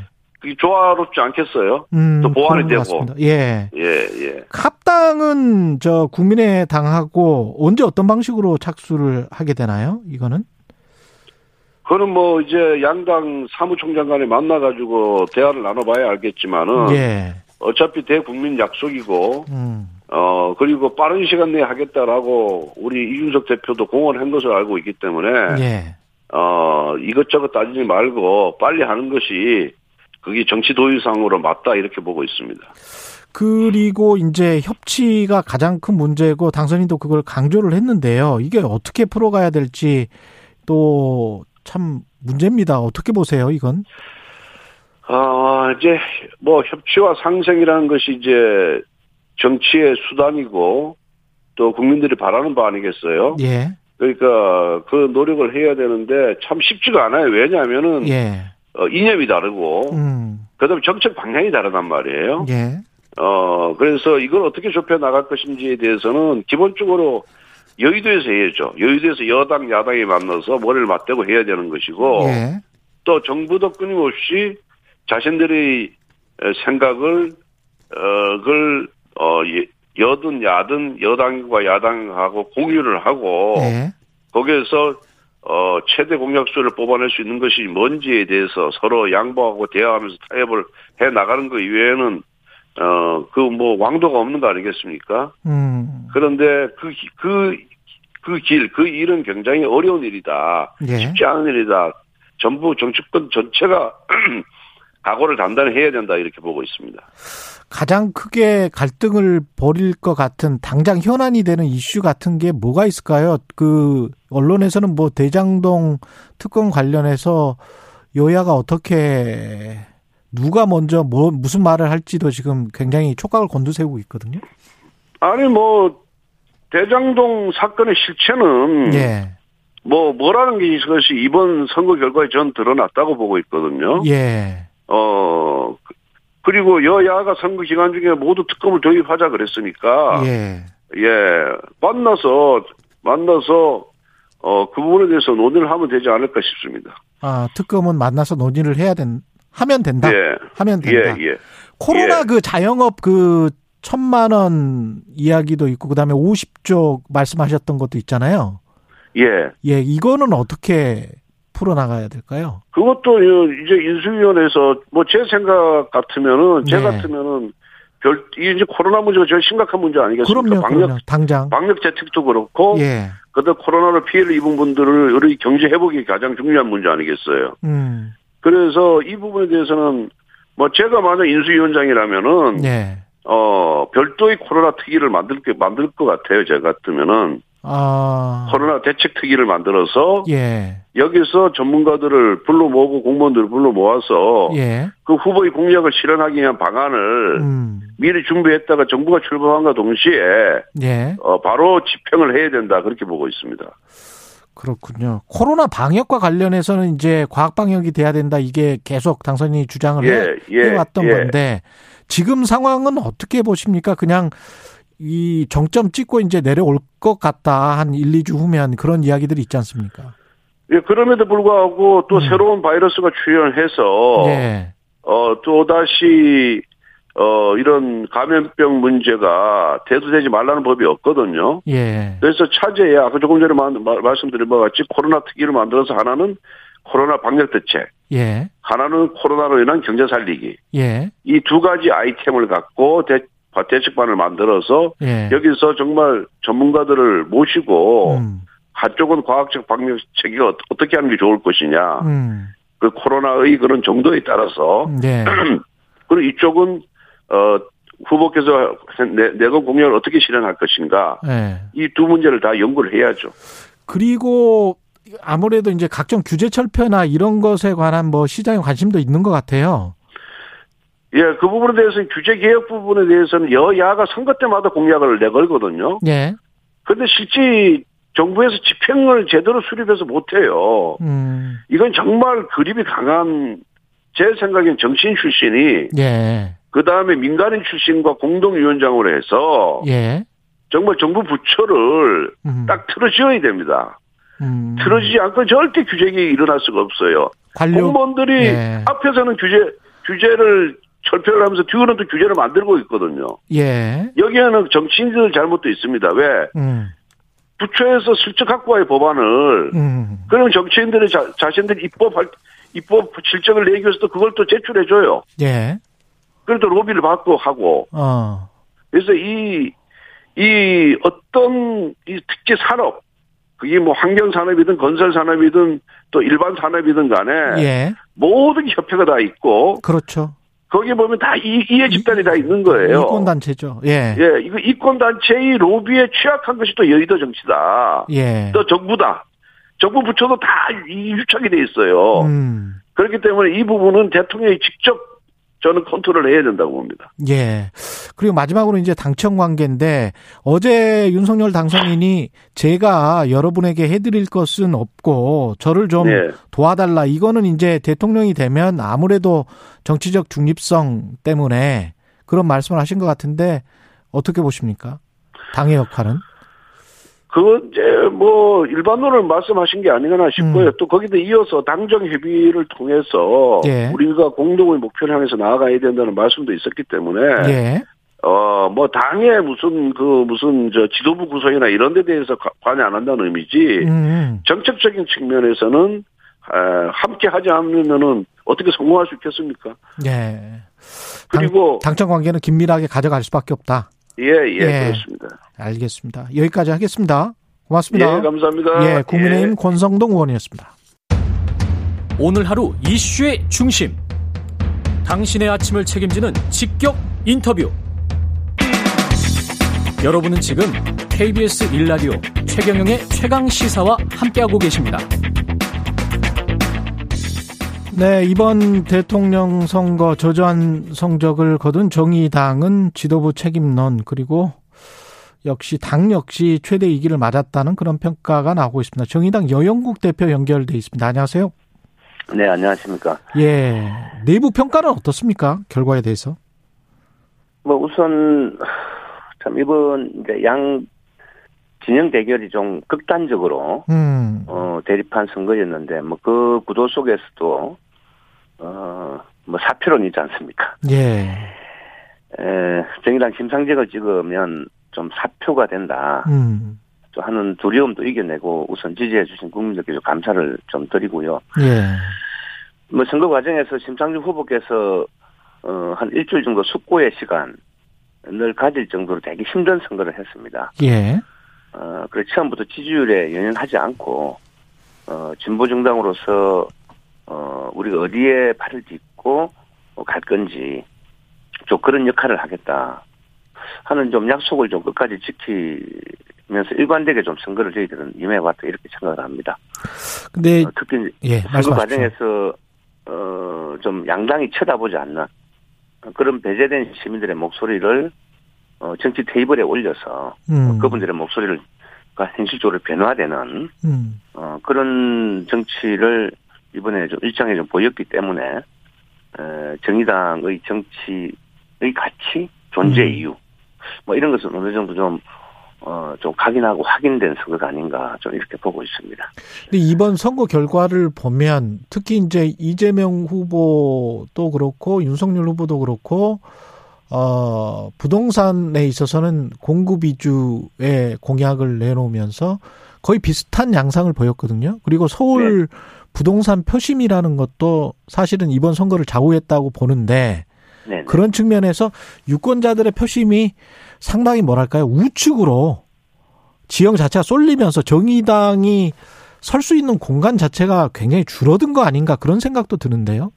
그 우선 이번 선거에 좀 아쉬웠던 게 예. 조금이라도 말씀하셨다시피 예. 이게 이제 경제 정책에서도 어떤 재벌 기업 좀 팬더비 중심의 선거. 음. 사실 5년 전만 해도 문재인 대통령이 노동 존중을 이야기했지 않습니까? 그렇죠. 홍준표 당시 이제 후보도 일야당 후보도 이제 어 최저임금 1만 원 인상을 약속할 정도로 예. 한국 사회 불평등 어떤 뭐 이런 거에 대한 좀 시대적 과제를 음. 사실 이야기했는데 이번에는 좀 전혀 그렇지 못한 거죠. 네. 어, 그러다 보니까 정권 교체의 열망은 높고 음. 어또 그런 어떤 부동산이나 경제 정책에서의 변별력은 사실 큰 차이가 없고 예. 어 그런 속에서 이제 진영 좀 동원 정치 음. 대결 구도 어 이런 속에 사실 정의당의 설 자리가 음. 어, 굉장히 좀 좁았던 게 아닌가 이렇게 좀 보고 있습니다. 그 투표 결과는 상관없이 심상정 후보에게 12억 원 가량의 후원금이 쏟아졌거든요. 네네. 이거는 어떤 의미라고 보세요? 우선 이제 뭐 심상정 3번을 찍 마음으로는 찍고 싶었는데 예. 혹시 심상정 찍으면 어좀 1번이 된다 또 2번이 된다. 좀 이런 분들이 좀 어, 소신대로 찍어주지 못한 미안함, 음. 막 이런 게, 뭐 후원금으로 이렇게 모인 게 아닌가, 이렇게 예. 좀 생각을 하고요. 좀 많은 분들이 이제, 어, 정의당 지지자들이, 어, 예를 들면 심상정 찍을 사람이 주로 이재명 쪽으로 많이 옮겨갔다. 예. 좀 이렇게 보는데, 제가 이제 지역을 쭉 다니면서 보면은, 어, 이번에 워낙 비호감 선거 있지 않습니까? 예. 어, 그래서 심상정 찍을 사람들이 이게 양 진영이 대결되다 보니까 음. 이번 쪽으로 도 많이 갔어요. 예. 아 그래서 어. 어, 뭐 그런 분들의 좀 미안한 마음이 예. 공감 담겨 있는 게 아닌가 이렇게 생각합니다. 그러니까 감사한 일이죠. 누구를 찍고 싶어서 찍은 게 아니고 누가 미워서 그냥 그렇지. 찍은 선 거다. 그러니까 누구를 반대하기 위해서. 누구를 반대하기 위해서. 예. 네. 덜 나쁜 사람 뽑기 위해서 그런 이렇게 대결된 거죠. 서로 생각에. 예. 네. 당도 지금 저 존립 자체 위기감이 좀 있습니까? 어떻게 보세요? 심상정 후보는 이게 1세대 진보 정치의 한계이자 바로 저 심상정의 책임이라고 어, 말씀하셨는데 음, 당에서 느끼는 위기감 같은 거는 어느 정도인가요? 어, 우선 뭐 정치적으로 외행적으로는 어 우리가 이제 이 소외된 또 배제된 사람들 시민들의 목소리를 좀 호명을 하면서 예. 어떤 변화를 주도해냈거든요. 그때 제가 이제 투표 당일날 어, 고 이해람 중사 빈소를 방문을 했습니다. 예. 어, 그 아버님을 만났는데 아버님께서 어 이제 그 아직 장례를 못 치르고 있지 않습니까? 지금 300일이 다 되었는데. 예. 어, 그 아픔을 계속 이야기를 하시면서 각 후보들한테 다 호소를 했는데, 음. 다 침묵하고, 어, 할 때 심상정 후보만 유일하게 용기 있게 에, 이야기를 해줘서, 음. 그게 큰 변화의 물꼬를 만들어냈는데, 이제 그런 정치에 대해서 되게 좀 감사하는 이야기를 했습니다. 예. 그래서 이제 그런, 어, 진보 정당의 그 정치가 이래야 된다. 어, 존, 음. 존재 이유가 이런 거다 하는 것은 분명히 좀 보여줬는데, 이게 이제 득표율로 기반이 좀 나타나야 이게 좀 힘이 생기고 하는데. 예. 어, 그런 점에서는, 어, 이제 당이 어떤 뭘 어디서부터 새롭게 출발해야 될지. 음. 어, 이거는 좀 새롭게 정리를 해야 돼요. 영역에. 과제를 좀 남겼다 이렇게 보고 있습니다. 그러니까요. 이 정의당 이번 선거뿐만이 아니고 그 전에도 그 시대적으로 보면 탈 이념의 시대라고 하잖아요.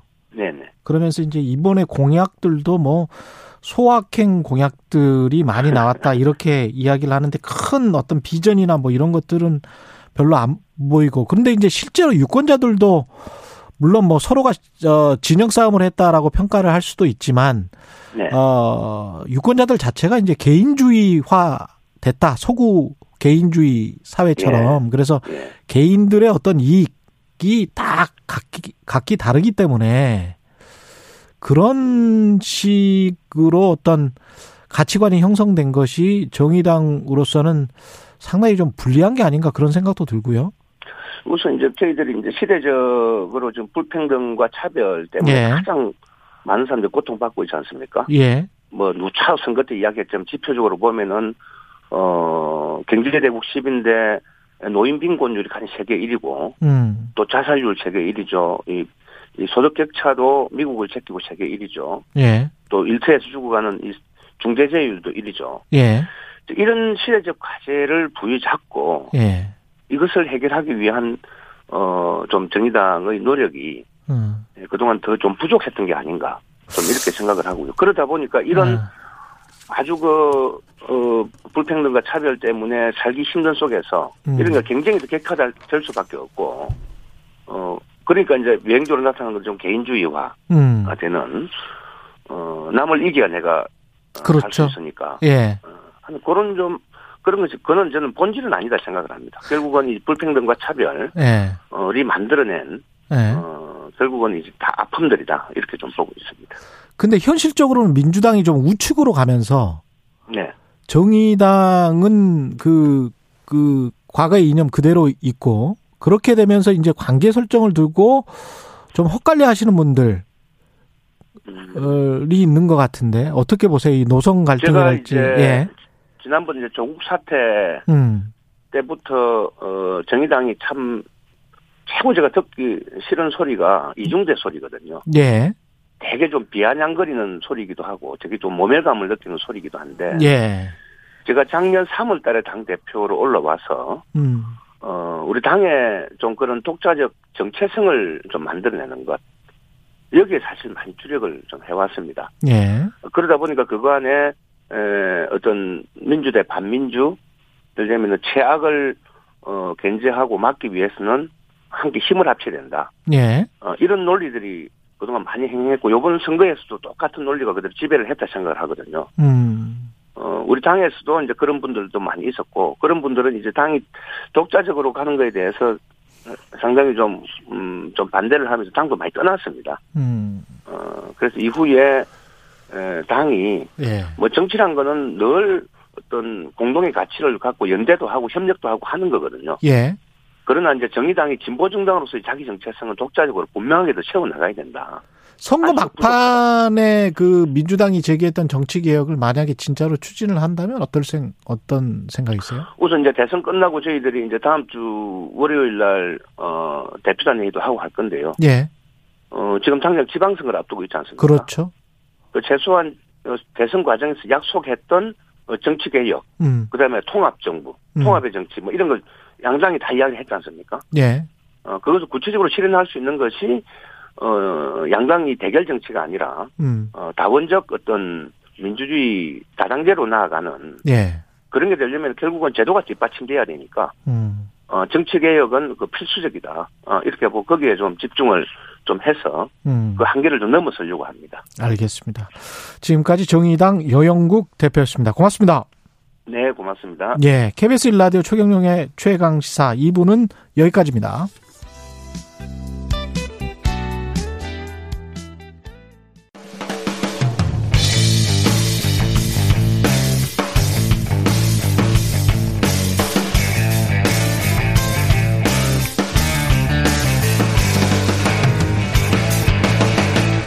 최경영의 최강 시사.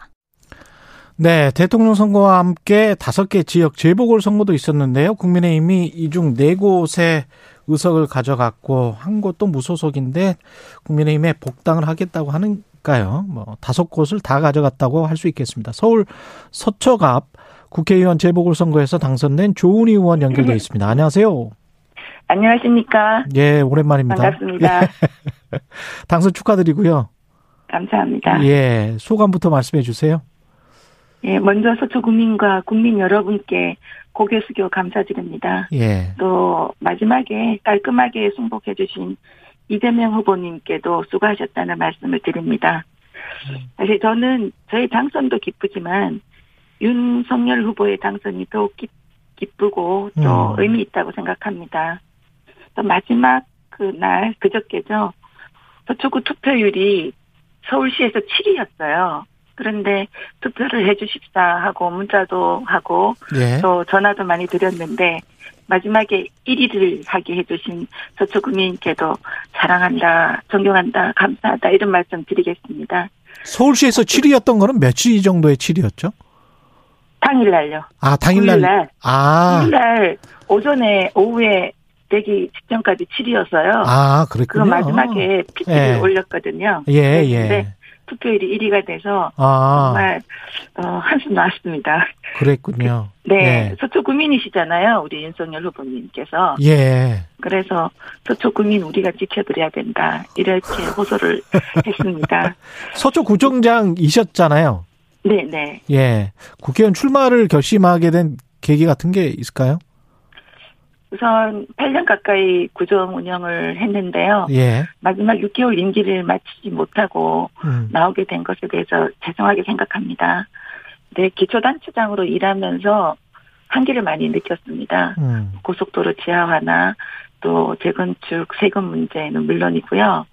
또 보호 종료 아동을 어떻게 하면 사회에서 어 밝게 또 성장하게 하느냐. 음. 또 서초에는 모자 그러니까 산모와 신생아 전용 모자 보건소가 전국에 유일하게 서초에 있는데 예. 이런 것들은 왜 전국에 있으면 안 되냐.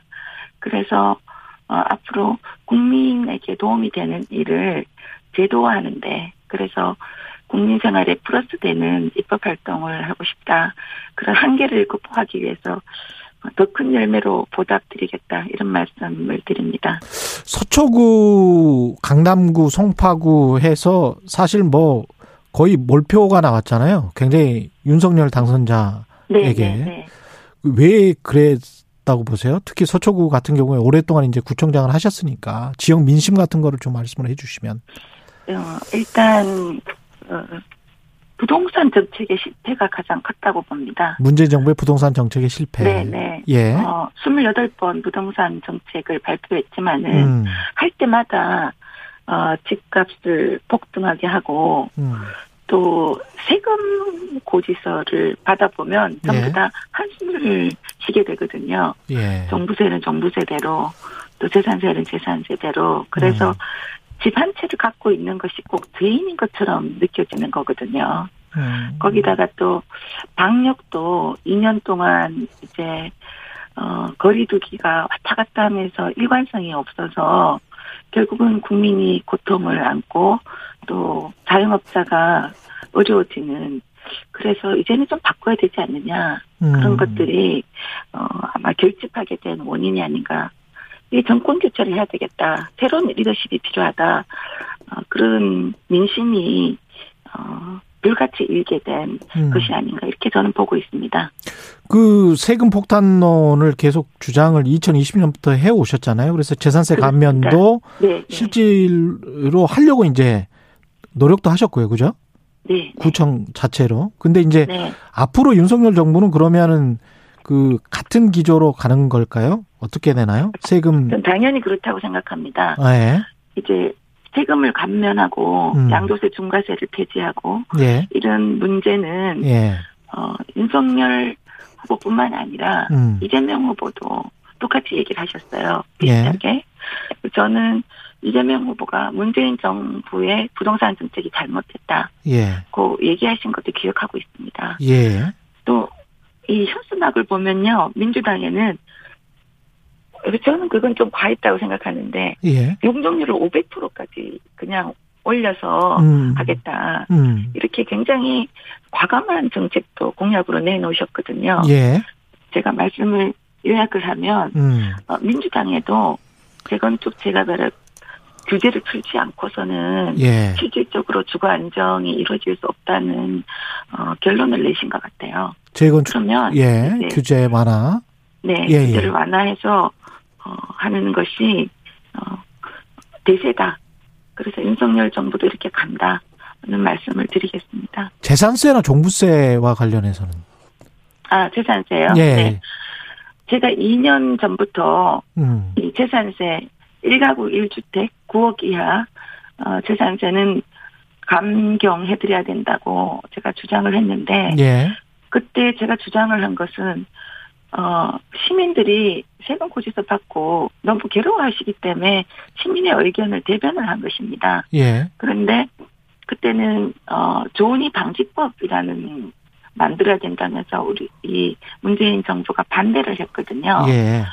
그렇지만 지금은 여야 후보가 다 어, 여기에 공감을 한다고 생각하고요. 음. 실제로 지난달에도 청와대 국민청원 게시판에 보면 노년 두 분이 사시는데 노년 부부가 국민연금을 포함해서 270만 수, 수입이 있는데 음. 거의 절반을 종부세로 내라고 고지서가 날아왔다는 거거든요. 네. 그래서 이런 부분은 굉장히 어 국민 여러분이 체감하고 계시기 때문에 음. 어, 문재인 어, 정부에서도 어, 수정을 했어야 되고 음. 새로운 정부에서는 반드시 이 부분은 어, 손을 봐야 된다.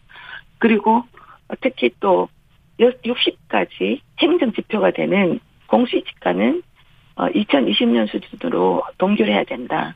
그래서 세금 부담을 줄여드려야 된다고 음. 어, 말씀드립니다.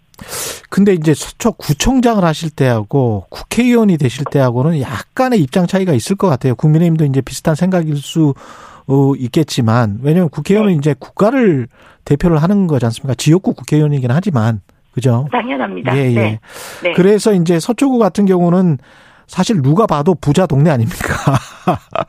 그래서 네, 재산세. 감면이나 이런 거를 요구하는 사람들이 많, 많겠지만 다른 구도 그렇고 지역의 균형 발전을 원하는 지방 구민, 아, 지방 사람들이랄지 그다음에 이제 무주택자랄지 이런 사람들은 그렇게 되면 또 다른 어떤 불공정 아닌가 이렇게 생각할 수도 있는 거 아닌가요?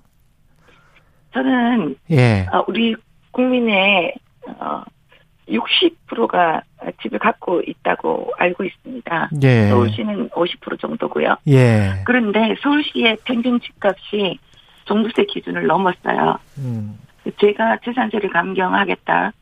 종부세와 재산세를 이제는 통합해야 된다고 말씀드리는 것은 이제는 어 대한민국 하늘 아래서 예. 9억 어, 이하의 내 집 한 채는 생애 첫 집이죠. 음. 가질 수 있는 시스템을 보장해야 된다. 그게 서울에 살든 서초에 살든 또 음. 지방에 사시든 특히 서울에는 어 벌써 9억 이상인 집이 평균이 넘고요. 예. 또 서초는 9억 이하인 집이 그렇게 많지는 않습니다. 음. 오히려 뭐 20억, 30억 그런 분들의 재산을 감경하자는 얘기가 아니거든요. 예. 제 취지는 불공정을 세금 구조로 만들자는 게 아니라 예.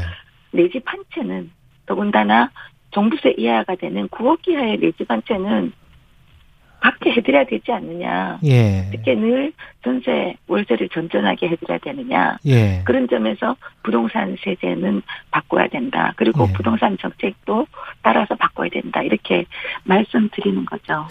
그리고 이 공약 중에서 이건 네. 이제 계속 나왔었던 사실은 저도 이제 서초구에 살았었기 때문에 알고 네. 있는데 네. 경부 고속도로 지하와 관련해서 네.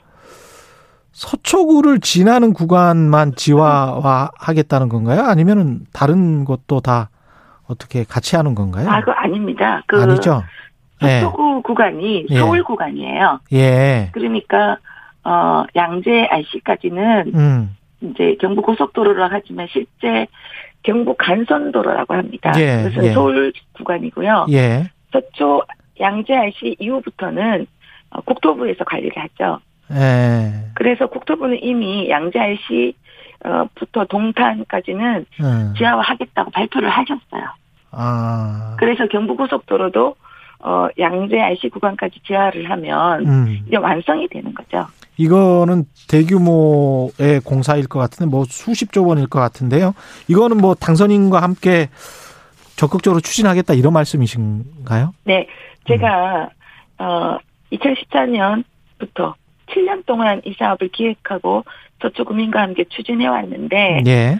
어, 고 박원순 전 시장님 시절에는 받아들여지지 않았어요. 예. 그런데 오세훈 시장님이 취임하시자마자 추경 예산으로 6억을 편성해서 지금 어, 용역을 진행 중에 있습니다. 음. 또 윤석열 후보님도 공약을 하셨고요. 예. 그래서 윤석열, 오세훈, 조은희 3남매가 제대로 하겠다. 이런 약속을 드린 겁니다. 예. 사실 어, 고속도로 지하화는 만성 교통 정체를 해소하고 음. 부족한 서울의 공간을 내리고 음. 또 도심의 친환경 공원을 만들어서 시민에게 돌려드리는 음. 어, 대한민국의 미래를 바꾸고 도시의 패러다임을 바꾸는 거거든요. 아. 그래서 특히 또 서울 구간은 예산이 수십조 원을 든다고 말씀하시는데 예. 돈이 남습니다. 아, 그래요? 저는 그 남는 돈을 예. 다른 곳에서 쓰게 하는 게 좋겠다. 이런 음. 말씀도 드리고 있습니다. 알겠습니다. 여기까지 듣겠습니다. 예, 고맙습니다 오늘. 예, 아, 네 네 감사합니다. 예, 지금까지 국민의힘 조은희 의원이었습니다. KBS 일라디오 최경련의 최강 시사 듣고 계신 지금 시각은 8시 42분입니다.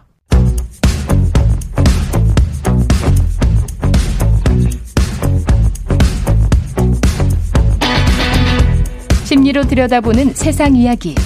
뉴스는 십니다. 네, 정치, 경제, 사회 등 우리 사회 다양한 이슈를 심리학적 관점에서 풀어보는 시간입니다. 최경영의 최강시사 뉴스는 십니다. 아주대학교 심리학과 김경일 교수님 나와 계십니다. 안녕하세요. 안녕하세요. 최경일이라고 부르려고 아, 정말요? 이제 드디어 합쳐지는 거군요. 아, 그렇구나. 경자 쓰시는구나. 예. 네, 네, 네. 이번 주 대선도 있고 그랬는데, 네. 그, 어, 멘붕이신 분들도 있을 것 같고, 음. 예, 그 다음에 환희에 넘치시는 네, 분들도 있을 것 네, 같고, 네, 관련해서 이제 우리의 심리 이야기를 좀 해보려고 합니다. 예. 일단은 대선 선거 캠페인 관련해서인데 네, 네. 유권자들이 이제 그 선거철 되면 인사하고 시장 가서 길거리 먹고 이거는 좀 친근하게 보이려고 그러는 거죠. 뭐 그건 뭐 예. 굳이 네뭐뭐 뭐 그렇죠? 말씀 안 드려도 다 예. 아시는 예. 내용일 거고요. 예. 그게 과연 얼마만큼의 도움이 되느냐 안 되느냐 음. 이거에 대해서는 뭐 많이들 궁금해 하시잖아요. 도움이 됩니까? 어, 결론적으로 말씀을 드리자면 대답할 예. 수 없죠. 왜냐하면 예. 그걸 보, 그거를 정확하게 본 연구는 없고 아. 분석이 없으니까. 아. 그러니까 이게 굉장히 많은 경우에 예. 그게 효과가 있다 없다를 열심히 이제 전문가분들이 음. 얘기를 나누고 계신데, 예. 근데 또 약간 과학적인 입장에서 이걸 쳐다보면 저거에 대한 근거가 없는데 왜 저렇게 싸우시지? 라는 경우 되게 많이 봐요. 맞아요, 맞아요. 네, 네. 예. 네. 그러니까 논문 한 건이라도 있으면 뭐 그렇죠. 뭐 꼭 논문이 아니다 하더라도 예. 그걸 볼 수 있는 누군가의 관찰이라도 좀 있으면 예.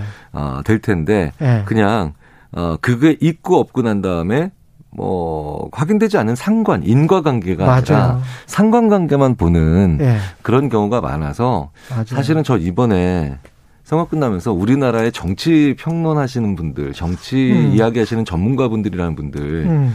조금 정말 죄송하지만 어, 반성 좀 하셨으면 좋겠어요. 너무 너무 그그 그 근거가 없는 취약한 얘기들을 많이 하세요. 너무 단순 무식하다. 네, 네, 네. 뭐 그것까지는 제가 네, 그, 네. 그 말씀을 사실은 좀 해주세요. 저도 미디어 효과 이론을 공부를 했기 때문에. 네네. 네. 그, 이런 이제 선거 중에도 그렇고 선거가 끝나서도 그렇고 언론 때문에 졌어. 음, 음, 언론 음, 때문에 음, 음 이겼어. 음, 뭐 이런 거 있지 않습니까? 네 네. 그게 이제 사실은 이거는 논문들이 많이 나와 있기 때문에 말씀을 해 주실 수 있을 것 같아요. 네 네 네. 그래서 사람들이 투표를 하는데 언론의 영향을 받는다라고 생각을 하잖아요. 어, 네, 네, 예. 네, 근데 아까 말씀하신 것처럼 뭐 근거가 없다 이렇게 출근길에 인사하고 밥 먹고 뭐 이러는 것도 네, 네. 언론의 효과에 관해서 심리적으로 어떤 영향을 미치고 그게 인과관계가 증명된 것들이 있습니까? 음, 꽤 많은 연구들이 예. 어, 언론에 노출이 되기 때문에 이슈가 되는 경우는 되게 많죠. 그렇죠. 그러니까 예전에 그 폴리티카 같은 경우 예. 그 어, 나는 미디어 조작자다라고 하는 책도 있어요. 그렇죠. 예, 그런 예. 책이 있는데 그 책에 보면은 그냥 예. 어떤 언론이 누군가를 집중해요. 예. 아마 그분이 미네소타 주지사였을 거예요. 음. 근데 그래서 어떤 분이 어떤 사람한테 그냥 집중해요. 음, 집중만 해도. 예, 예. 그러니까 그 사람이 갑자기 한 정당의 대선 후보에 관열에 들어가고 집중만 해도 네, 네, 네. 그러니까 이게 노출의 빈도가 많아지면서 네. 그게 이슈가 돼 버리는 경우는 되게 음. 많죠. 그래서 본인 부고 기사만 아니면 무조건 나오는 게 좋다는 거 아니에요? 그렇죠. 그래서 예. 그래서 지금 어 우리가 그, 그, 그 과도기를 거치고 있는 것 같긴 해요. 음. 너무 많은 국내 정치 이야기를 해요 우리나라는. 음. 제가 봤을 때는. 예. 뭐 그리고 그거는 제가 보는 게 아니라 그냥 어, 다양한 그 전문가들이 예. 이렇게 국내 정치에 올인해서 그렇죠. 모든 것, 그 심지어는 그 대선 기간이나 선거 기간이 아닐 때도 예. 그리고 왜 국제에 관련된 국제적인 어떤 사실, 세계 예. 다른 나라에 대한 얘기 굉장히 많이 떨어지고요. 음. 그 다음에 그 외에 어, 되게 재밌는 건 우리나라는 포탈에 정치, 경제, 사회 옆에 보이는 부동산. 맞아. 그 옆에 자동차. 예. 네, 네. 어디에도 문화는 없어요. 맞아요. 이상하죠? 네, 네, 예. 네. 그, 그게 어, 어찌 보면 음. 우리의 현주소가 아닌가 싶기도 해요. 음. 그래서 뭐 제가 학교에 있으니까 문화가 네. 중요하다라고 하는 좀 순진한 말씀을 드리는 건 아닐까 아닐까 저도 모르겠는데 네, 순진한 건 아니죠. 어, 사실 중산층이 네. 아파트 평수랑 자동차 배기량으로 규정된다는 것도 너무 그 속상하잖아요. 자존심 상하잖아요. 그렇죠. 프랑스 네네. 같은 경우는 다른 언어를 할 수 있는가? 그렇죠. 그 다음에 뭐몇 개 다룰 수 있는 네네. 악기가 있는가? 뭐, 뭐, 이런 게 중상층의 기준이더라고요. 그렇죠. 그러니까 네. 어, 이제 우리가 네. 그 우리가 조금 어 이제 선진국이라기보다는 선도국으로 이제 가는 입장에서 음. 어 우리가 너무 한 주제에 대해서 집착적으로 탐닉적으로 얘기하는 거 음. 그러니까 미디어에서 좀 먼저 해주셔야 되죠 그런 네. 걸 먼저 해주셔야 돼요. 네. 이게 부동산 심리라 그래서 이번에 이제 서울 부동산 민심이 자, 뭐 어떻게 했다. 네, 네. 이렇게 분석하는 거는 맞습니까? 저는 그렇게까지 동의하지는 않습니다. 그렇게까지 동의하지 네, 그러니까 예. 어, 사실 이번 선거는 예. 어, 이제 확실하게 자기 나는 어떤 사람이냐라고 예. 하는 거를 그 더 다시 한번 확인하는 그런 자리였잖아요. 그래서 예. 그 그런데 거기에 어, 여러 가지 이슈들이 엮이면서 어. 어 누가 더 투표장으로 많이 가느냐를 사실은 확인해 주는 그런 그렇죠, 선거였기 그렇죠. 때문에 아. 뭐 그 물론 그런 이슈들이 있겠죠. 음. 근데 저는 꽤 많은 경우에 어, 어떤 일이 벌어지고 난 다음에 거기에 음. 의미를 부여하기 위해서 음. 하는 그런 그 행위들이 많이 보이거든요. 예. 네. 어, 물론 그게 이슈일 수도 있겠지만 예. 좀더 그냥 좀 더 그 부동산 이슈라고 하는 예. 그런 좀, 좀 이렇게 뭐라 그럴까요. 점잖으면서 약간은 그런 그, 어, 품격을 지키려고 하는 표현 말고 더 쉽게 한번 얘기해 볼까요? 그럼 어, 어떤 거죠? 그 세금 문제죠. 아. 그렇죠. 세금 문제다. 네, 네, 네. 네. 그러니까 조금 더 우리가 그런 문제에 대해서는 솔직해질 필요가 있습니다. 음. 저는 그래서 예. 어떤 이슈가 있을 때 그 이슈에 너무 집착하는 것도 그렇지 그좀 문제지만 예. 그 뭔가 미디어가 뭔가를 생산해 나가는 과정에서 이슈의 핵심을 말안 하는군요. 네, 네, 네. 예. 그러니까 거기까지 안 내려가는 거예요. 그러니까 그 단어를 쓸 때, 예. 단어를 쓸 때 더 넓은 영역처럼 보이잖아요. 그러니까. 그렇죠. 예, 그런데 실제로 그렇게 되면 더 좁은 영역을 얘기할 수 있는 그런 사람들이 오히려 더 정확하게 얘기할 수 있는 사람들이 설 자리가 저, 줄어들거든요. 그게 깊인데. 네, 그러니까요. 예, 그리고 네. 이제 그게 이제 전문가의 영역이고. 그렇죠. 그러니까 예. 전문가는 다 사라지고 평론가들만 있는. 그렇습니다. 예. 네, 그런 것들은 좀 아쉽죠. 예. 항상 보면. 사실 예, 정확하십니다. 예. 제가 가장 안타까웠던 게 기업 정책, 뭐 시장 정책 뭐 이러는데 시장은 수요자와 공급자가 있고 수많은 수요자와 공급자의 이익은 다 다르고 네, 네. 기업도 대기업도 있고요. 재벌도 있고요. 중소기업도 있고요. 하청업체도 있고요. 그럼요. 자영업도 네, 네. 있고요. 그러니까 도대체 그 어떤 기업? 더, 더 그러니까 작고 구체적인 예. 얘기가 그때마다 사안마다 들어와야 되는데, 예. 어, 왜 그런 거 있거든요. 옛날 FTA 할 때, 예. 제가 실제로 한번 그 실험 같은 아주 재밌는 조사를 해보는데 FTA를 가지고 막 떠들어요. 막 치킨집에서 수많은 음. 사람들이. 근데 여기 FTA가 뭐, FTA가 뭔지에 대해서 아는 사람 손 들어 보라고 하니까 아무도 못 들어요. 아. 네. 그러니까 우리가 그런 과정에 1년을 거쳐왔다라고 볼 수도 있죠. 네. 그렇습니다. 예, 아주 핵심적인 부분을 오늘 또 지적을 해 주시네요. 출구조사 네, 네. 관련도 그렇지만 출구조사 전에 이제 우리 깜깜이 투표 기간 있잖아요. 네, 네. 저는 그것도 좀 궁금했던 게 여론조사 공표 금지 기간을 6일로 이렇게 딱 만들어 놨지 않습니까? 근데 저는 좀 동의할 수 없는 게 음, 음 네. 그러면 7일 전에는 밴드웨건 효과가 안 일어나나? 음, 그러니까요. 왜 7일 전에 듣고 아 어떤 후보가 이번 같은 경우는 좀 달랐지만 어떤 후보가 완전히 앞섰다라고 하면 그 후보 찍어야지라고 하는 게 이제 밴드웨건 효과 아닙니까? 네, 네, 그러면 네. 7일 전에 들었던 여론조사 결과까지는 괜찮고 네, 네. 6일 동안은 절대 여론조사 공표하면 안 돼. 이 선관위의 이 규정은 도대체 어떤 심리학적인 증거에 의해서 그 규정이 생긴 지가 예. 꽤 됐잖아요. 예. 네. 음, 예전에는 예. 효과가 있었을 수도 있습니다. 그러니까 워낙에 그 전에 이제 그 7일 동안에 무슨 억측이 나면 아니면 확인되지 않은 사실이 난무했으니까 예. 할수 있으니까 혹은 예. 특정한 세력에 의해서 이용될 수 있으니까. 그렇죠. 근데 스마트폰이 나온 이후에 그렇죠. 세상이 완전히 바뀐 거죠. 네. 아니 누구는 그냥 들어요. 네, 네. 관계자들은 그냥 알아. 네. 그러면 이게 정보의 불평등이지. 그렇죠. 그러니까 지금 왜 그런 연구들 사회학도 그렇고 예. 심리학도 그렇고 사실은 뭐 네트워크를 연구하는 거의 인간사를 연구하는 모든 그 전문가들이 스마트폰 이전과 이후 그러니까 예전에 인터넷 이전과 이후가 완전히 달라진 세상인 것처럼 그렇죠. 스마트폰이 보급되고 난 이전과 이후는 보급된 음. 이전과 이후는 완전히 다른 사회로 봐야 돼요. 음. 그러니까 이게 어, 그래서 왜 포노사피엔스라는 말도 이제 성균관대학교 최재분 교수님이 쓰, 음. 그, 그런 말씀을 많이 하시죠. 그 전에 예. 만들어진 말이지만 그렇다면 이제 포노사피엔스가 사는 인류니까 음. 사회니까 그 전과 후를 완전히 전부 나눠서 음. 정말 대대적으로 그쵸. 줄일 거, 없앨 거 만들어내야죠. 예. 사실은 뭐 출연자 관련된 규정도 선거 60일 이전에 교양 프로에 막 나와서 본인의 이미지를 아주 좋게 만들었어요. 음. 그리고 난 다음에 60일 동안에는 나올 수가 없다라고 네, 네, 하면 네, 60일 이전 거를 사람들이 다 까먹나? 그러니까. 그러니까 더 많은 확인되지 예. 않는 사실이 더 강 아주 빠른 속도로 확산될 수 있는 그렇죠. 그런 그 제도가 돼버린 거죠. 그러니까 네. 사실 왜 한 시대의 성장의 원동력이 다음 시대 성장에 발목을 붙잡는 그러니까. 경우도 많기 때문에 한 시대의 안전 장치가 오히려 다른 시대, 다음 시대로 가면은 어. 더더 어, 더 불안전하게 만드는 장치가 되는 경우가 많거든요. 그러니까 네. 네. 모순적인 게좀 굉장히 있는 것 네, 같고 그 대표적으로 그게 이제 그 공표 금지하는 그렇죠. 그 7일간인 것 같습니다. 심리와 관련해서는 특히 이제 우리가 특히 깜깜이 기간 또는 뭐 출구조사 전에 미리 알고 싶어 하는 음. 이, 이 심리는 뭡니까? 그 호모 프로스펙투스라고 하는 아. 네, 책이 있죠. 그게 네. 이제 그 전망을 인간 인간이 왜 인간이냐는 거예요. 인간은 미래를 알고 네, 싶어 하는 전망, 전망, 전망, 전망하고 싶은 거죠. 근데 또 결과를 알고 있는 영화가 재미가 없잖아요.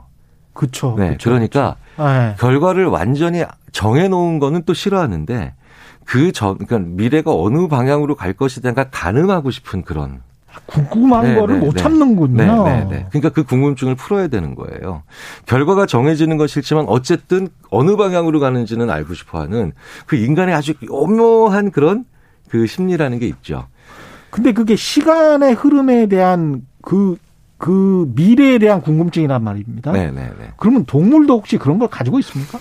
그 댄 길버트라고 하는 심리학자가 예. 하버드 대학의 심리학자가 이 동, 인간만 뭐뭐 한다. 대부분 깨졌다. 예. 인간만 언어를 가지고 있다. 인간만 감정을 가지고 있다. 대부분 다 그렇죠, 그렇죠. 깨졌다. 근데 예. 인간만이 전망을 하고 미래를 잡고 생각한다. 이건 아직도 안 깨졌다. 그 이야기 들었어요. 네, 네. 예. 그렇죠. 그러니까 아직까지도 다른 동물이 1년 후, 10년 후에 그러니까 막 걱정하고 네, 네, 네, 네, 그거는 없다는 거예요. 그러니까 불안도 있고 공포도 있고 예. 그런데 동물이 그렇게까지 인간처럼 미래를 그렇게 전망하고자 하는 욕구가 강한지 알고 싶어 하는 욕구가 강한지. 네. 그거는 없다는 거죠. 그래서 동물 세계는 무속인도 없고요. 동물 세계에는 종교도 없고 네, 종교도 없고요. 동물 세계에는 어, 어 그런 미래에 대한 전망이나 예측과 관련된 행위들이 아직까지 우리 눈으로만 봐서 그런지는 모르겠지만 예. 아직까지는 없는 걸로 봐서는 예. 이건 인간만이 가지는 되게 궁중한 특징인데 인간이 굉장히 알고 싶어하는 것 중에 하나가 복잡하게 만들고 욕구를 많이 가지다 보니까 확률과 가치를 굉장히 알고 싶어 하는데 안타깝게도 음. 확률과 가치를 제일 알고 싶은데 확률과 가치가 제일 알기가 어려워요. 우리가 개표 방송에 목을 메고 봤던 이유가 있었죠. 근데 가치는 그나마 네. 돈이라고 하는 걸 가지고 매겨보는 어떤 시도가 있거든요. 근데 확률은 진짜 모르거든요. 알겠습니다. 네. 여기까지 하겠습니다. 아주대학교 심리학과 김경일 교수였습니다.